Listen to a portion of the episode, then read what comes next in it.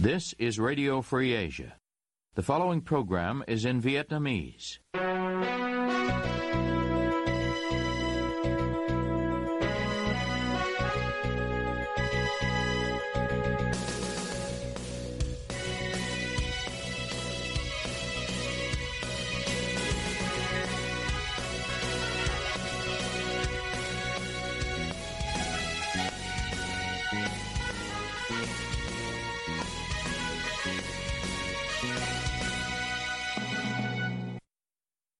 Đây là Đài Á Châu Tự Do phát đi từ thủ đô Washington DC, Hoa Kỳ. Toàn ban cùng Trung Khang xin kính chào quý thính giả.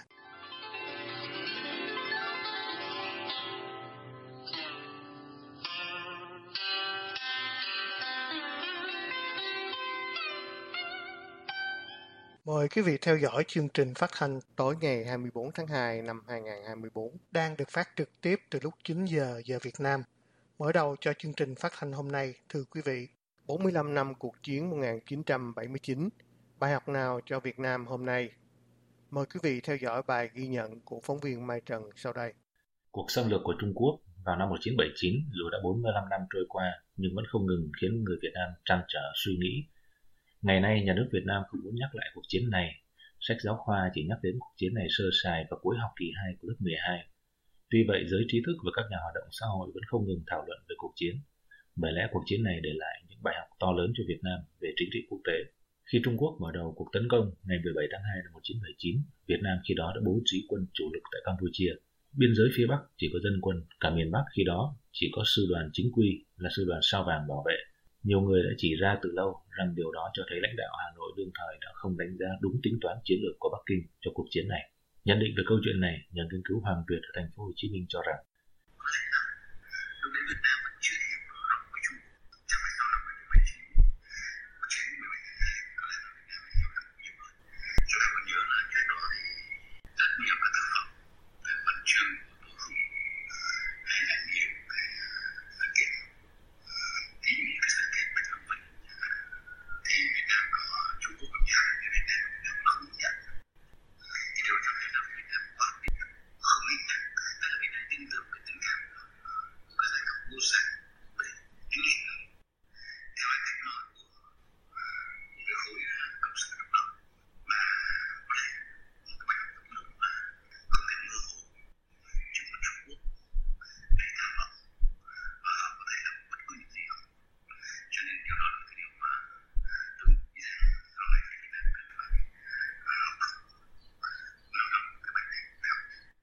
Sự thụ động của Việt Nam trước cuộc tấn công của Trung Quốc năm 1979 theo nhà nghiên cứu Hoàng Việt, một phần vì trước đó Hà Nội đã ký với Moscow một hiệp ước tương trợ an ninh. Ông cho rằng bài học thứ hai cho Việt Nam ở cuộc chiến này là hiểu về tính tương đối của các hiệp ước tương trợ an ninh quốc tế như vậy. Vẫn theo nhà nghiên cứu Hoàng Việt, một khi Trung Quốc đã ra tay thì luôn tính toán rất kỹ lưỡng. Cái thời và cái thế là yếu tố quyết định việc lựa chọn chính sách. Thời là thời điểm, còn thế là vị thế của quốc gia. Năm 1979, vị thế của Việt Nam cực kỳ thấp Việt Nam lúc này đã bị Mỹ cấm vận, kinh tế vô cùng khó khăn, kiệt quệ. Việt Nam khi đó vừa ra khỏi cuộc chiến với hai cường quốc. Ngoài ra năm 1977, lực lượng Khmer Đỏ đã gây hấn mạnh mẽ ở biên giới phía Nam và buộc Việt Nam phải tự vệ. Theo ông Hoàng Việt, khi đó Việt Nam tự vệ nhưng lại gây rất nhiều nghi ngờ cho các quốc gia khác trên thế giới.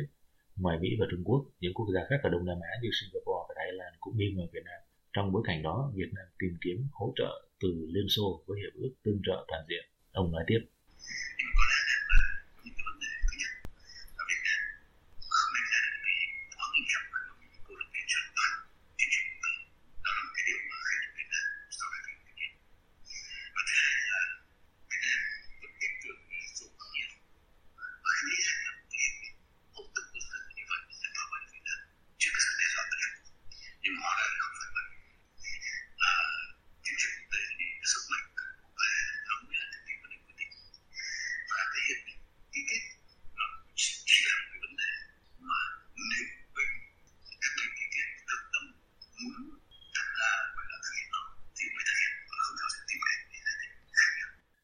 Để chứng minh cho luận điểm trên, nhà nghiên cứu Hoàng Việt chỉ ra rằng không chỉ Liên Xô án binh bất động trước cuộc tấn công của Trung Quốc nhắm vào Việt Nam năm 1979 mà Hoa Kỳ năm 2012 cũng án binh bất động khi Trung Quốc chiếm bãi cạn Scarborough của Philippines. Trong sự kiện đó, phía Mỹ diễn giải rằng hiệp định liên minh quân sự hai bên không áp dụng cho những lãnh thổ mới được đòi hỏi sau này.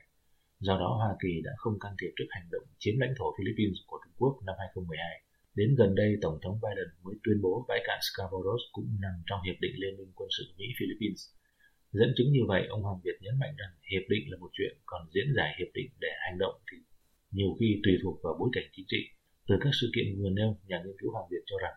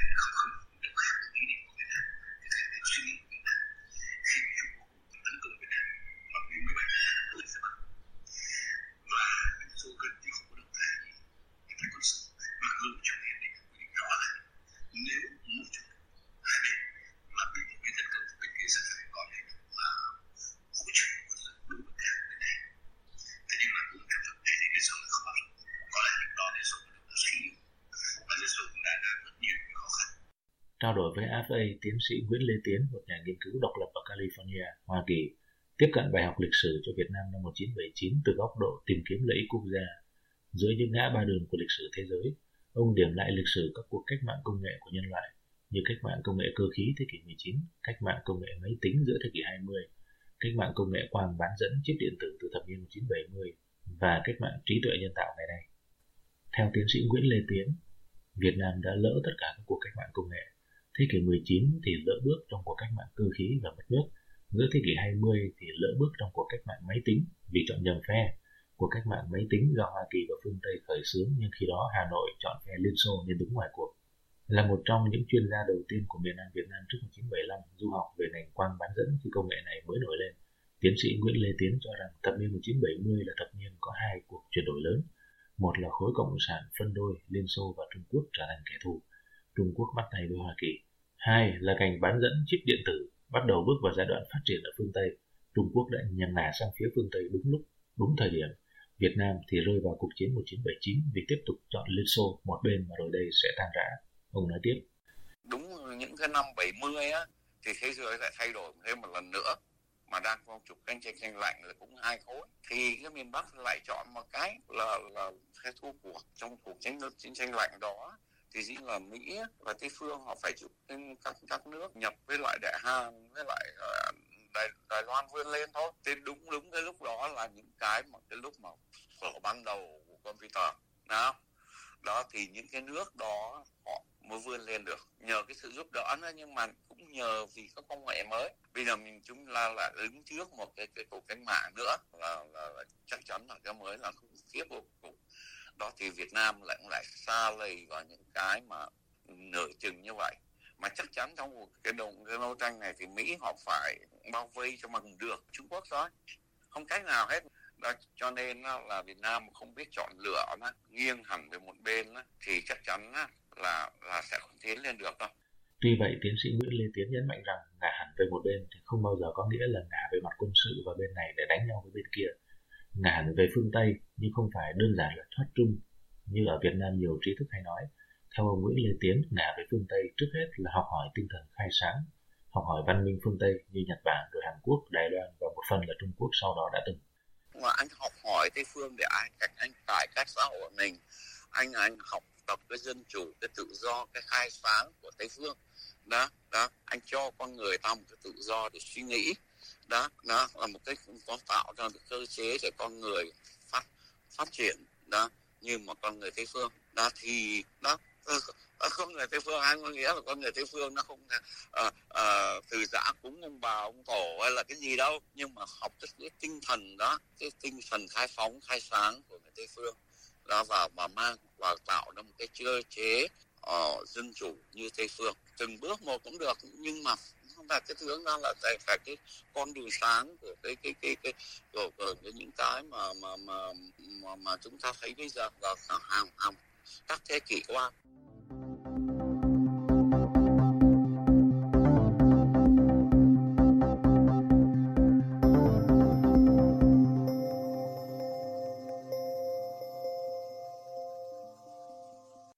chia sẻ hy vọng và ước mơ của bạn với AFA Quý vị có những hy vọng và ước mơ gì? Xin chia sẻ với AFA qua địa chỉ vietweb a vòng rfa.org hay qua trang Facebook của RFA facebook.com gạch chéo RFA. Xin chân thành cảm ơn.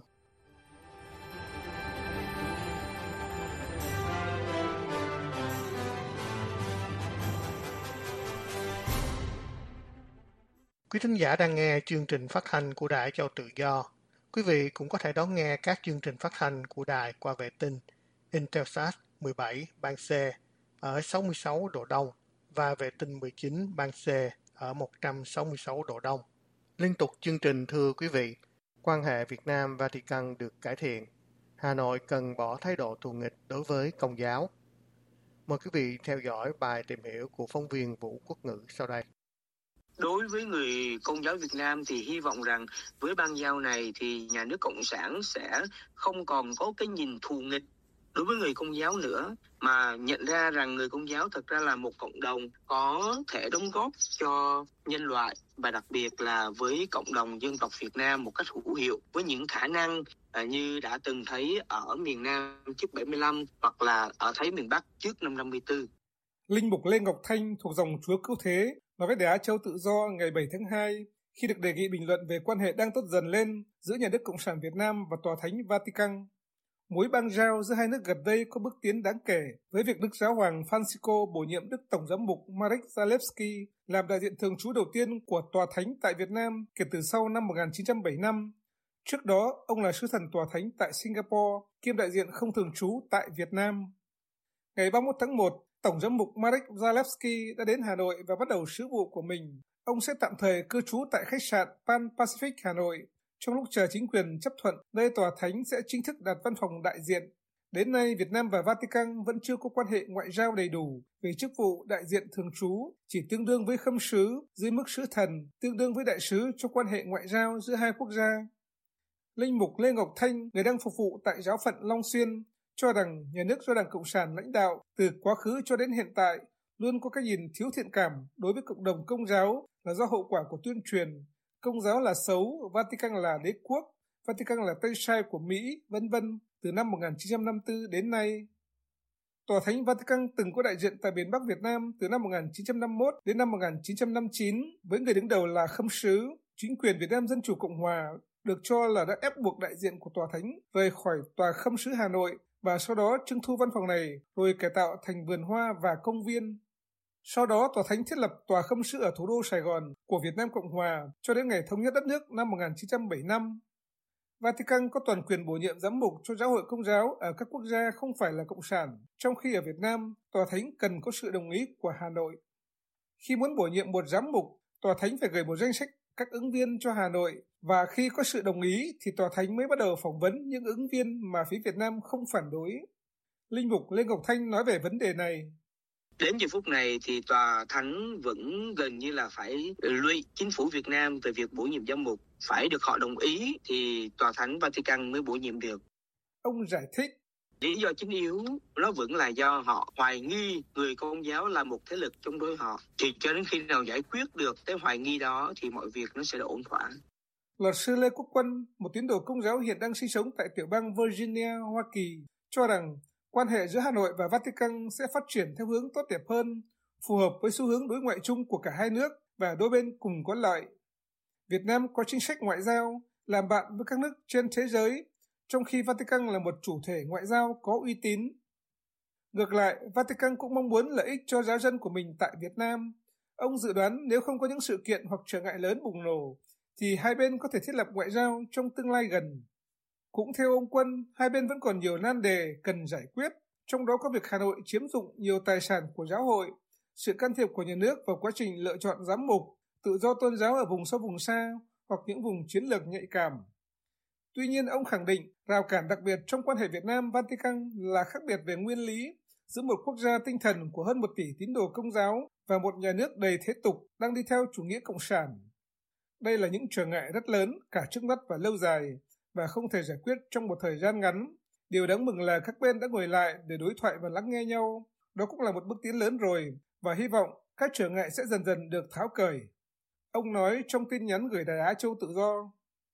Theo thống kê của Hội đồng Giám mục Việt Nam, cho đến năm 2022, quốc gia này có hơn 7 triệu tín đồ công giáo, chiếm hơn 7% dân số, là quốc gia có tỷ lệ người công giáo trong tổng dân số xếp thứ năm ở châu Á. Tuy nhiên, các tín đồ ở đây vẫn chưa bao giờ được Đức Giáo Hoàng đến thăm. Truyền thông Việt Nam đưa tin vào cuối tháng 12, Chủ tịch nước Võ Văn Thưởng đã chính thức gửi thư tới Vatican để mời Giáo hoàng Francisco đến thăm Việt Nam. Trong một cuộc phỏng vấn của Đài Tiếng Nói Hoa Kỳ VOA, đại diện Hội đồng Giám mục Việt Nam, Linh mục Du Xe Đào Nguyên Vũ cho biết Tổng giám mục Du Xe Nguyễn Năng vào ngày 4 tháng 10 đã thay mặt Hội đồng Giám mục Việt Nam mời Đức Giáo hoàng Francisco đến thăm Việt Nam. Bình luận về ý nghĩa của chuyến thăm này nếu có, Linh mục Lê Ngọc Thanh cho rằng một sự kiện như vậy sẽ có ý nghĩa như là một cử chỉ yêu thương và nâng đỡ anh chị em giáo dân công giáo Việt Nam một cách cụ thể. Theo vị linh mục từng có thời gian dài thực hiện mục vụ tại Tây Nguyên và Sài Gòn, việc Đức Giáo Hoàng đến thăm đất nước có 100 triệu dân chứng tỏ một điều quan trọng, đó là cộng đồng công giáo Việt Nam tại vùng Á Châu nói chung và vùng Đông Nam Á là một cộng đồng công giáo quan trọng, có thể đóng góp vào quốc gia và vùng trong sự phát triển về nguồn nhân sự cho đến việc chăm sóc cộng đồng với những kinh nghiệm của giáo hội công giáo trong suốt 2.000 năm qua. Còn theo luật sư Lê Quốc Quân, một chuyến thăm của Đức Giáo Hoàng trong thời gian tới là điều hoàn toàn có thể xảy ra vì hai bên đã tỏ rõ thiện trí và mong ước có một chuyến thăm. Tuy nhiên, theo ông, sức khỏe của Đức Giáo Hoàng và những vấn đề kỹ thuật tổ chức là những yếu tố quan trọng có ảnh hưởng lớn. Ngoài ra, việc tập hợp hàng trăm ngàn người đón Đức Giáo Hoàng làm nhà nước Việt Nam quan ngại. GB Nguyễn Hữu Vinh, một người công giáo từng tham gia đấu tranh chống sự bức hại của chính quyền nhiều địa phương trong nước đối với nhà thờ và giáo dân, cho rằng hai nước có thể phát triển quan hệ ngoại giao tới mức chính thức. Tuy nhiên, tiến trình này có thể mất nhiều thời gian. Ông nói với Đài Á Châu Tự Do trong ngày 7 tháng 2. Việc đó có được nhanh hay chậm hoặc là có tiến tới được hay không thì lại phụ thuộc vào cái vấn đề là nhà cầm quyền Việt Nam nó có khuynh loát được cái giáo hội công giáo hay không và có vừa lòng cái thỏa mãn ý muốn của nó theo những cái từng giai đoạn được hay không. Ông lý giải nhà cầm quyền Việt Nam đã sử dụng cái con bài băng giao giữa Việt Nam và Vatican như là một cái miếng mồi câu từ mấy chục năm nay. Và gần như Vatican cứ mắc vào cái miếng mồi đấy như vậy và để nhường bộ hết phần này đến phần khác. Và thậm chí là nhường bộ những điều hết sức cơ bản. Chẳng hạn như vấn đề là bổ nhiệm các giám mục là phải thông qua Hà Nội. Và cái điều đó thì nó không khác gì cái việc là Vatican đã trao cái ngọn roi quyền lực của mình cho Hà Nội theo ông Vinh, đến khi nào Vatican nhượng bộ những điều có lợi nhất cho Hà Nội, thì việc mới thành, bang giao của hai nước xa hay gần, nhanh hay chậm, phụ thuộc vào cả tiến trình đấy. Nếu như khi mà nhà cầm quyền Hà Nội mà cảm thấy rằng là họ yên tâm là cái giáo hội công giáo là không trở thành một cái đối tượng mà có thể là làm gì họ được ờ, đến họ hoặc là họ nắm được cái đối tượng như vậy tức là thực hiện được cái chính sách của về vấn đề tôn giáo của cái đảng cộng sản không thay đổi chứ còn nếu như họ còn cảm thấy có nghi ngại họ còn cảm thấy là là chưa chắc chắn thì cái việc quan hệ giữa Việt Nam và Vatican kể cả chuyến thăm của giáo hoàng cũng sẽ rất là khó diễn ra. Trong khi Đức Giáo Hoàng đã thăm nhiều quốc gia ở khu vực Đông Á và Đông Nam Á, thì chưa người đứng đầu nào của Tòa Thánh đến được Việt Nam. Đã nhiều đời Giáo Hoàng có ý muốn đến thăm quốc gia này, tuy nhiên họ đều nhận được cái lắc đầu của Hà Nội, vì theo ông GB Nguyễn Hữu Vinh thì chính quyền Cộng sản sợ không quản lý được lòng dân Ông cho rằng người công giáo Việt Nam luôn mong mỏi được đón Đức Giáo Hoàng và ước muốn đó hoàn toàn chính đáng. Về nguyên tắc thì khi mà có một chuyến thăm của giáo hoàng đến với những cái cao cộng đồng giáo dân, thì đó là một cái mong ước của tất cả mọi tín hữu công giáo trên thế giới, chứ không nói chuyện là đến Việt Nam. Và trong khi mà giáo hoàng đã đi được khắp các nơi từ đời giáo hoàng rồi rồi sau hàng kia đã đi khắp các cái đất nước, thì chúng ta thấy được một điều rằng là chỗ nào mà bước chân giáo hoàng chưa đến được, thì ở đó chỉ có bóng và ma quỷ.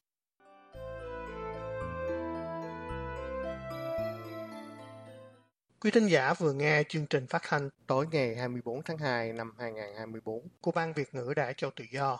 Xin hẹn quý vị vào chương trình ngày mai. Toàn ban và Trung Khang cảm ơn quý vị đã đến với chương trình và hẹn gặp lại. You have been listening to Radio Free Asia.